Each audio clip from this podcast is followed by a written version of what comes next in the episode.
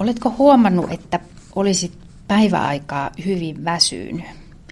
Nukahteletko mahdollisesti töissä palavereissa? Onko pitkillä automatkoilla hankala pysytellä hereillä? Aamusin suu voi olla kuiva, päähän voi koskea, ylipäänsä uni tuntuu riittämättömältä ja huonolaatuiselta. Viimeistään siinä vaiheessa, kun vieruskaveri sanoo, että kuorsaus on nyt niin kova äänistä, että pitäisi vaihtaa toiseen huoneeseen nukkumaan, tai että puoliso kuulee sinulla olevan hengityskatkoja, voisit ryhtyä epäilemään sairastavasi uniapnea tautia. Ja siinä vaiheessa kannattaa hakeutua tutkimuksiin.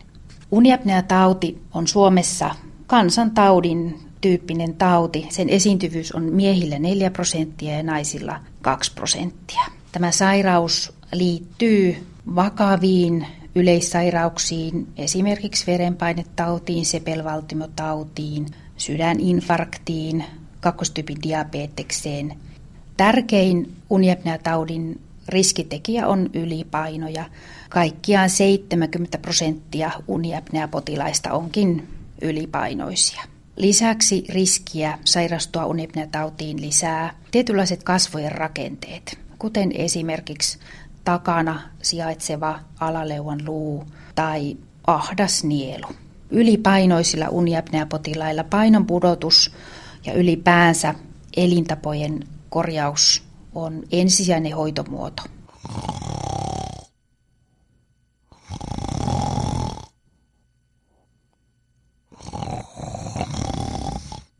Vaikeaa tautimuotoa hoidetaan CPAP-hoidolla. Se on normaalipainoisille uniapneapotilaille ensisijainen vaikean taudin hoitomuoto. Sitten näitä lievempiä tautimuotoja voidaan hoitaa hammaslääkärin tekemällä suuhun asennettavalla kojeella, mikä tuo alaleukaa eteenpäin niin, että ilma siellä ilmateissa paremmin pääsee kulkemaan. Lisäksi voidaan jossain tapauksissa, jos on oikein hankalia rakenteellisia riskitekijöitä, voidaan tehdä tämmöinen oikomiskirurginen hoito, mikä sitten on ihan semmoinen parin kolmen vuoden hyvin pitkällinen ja vaativa hoito.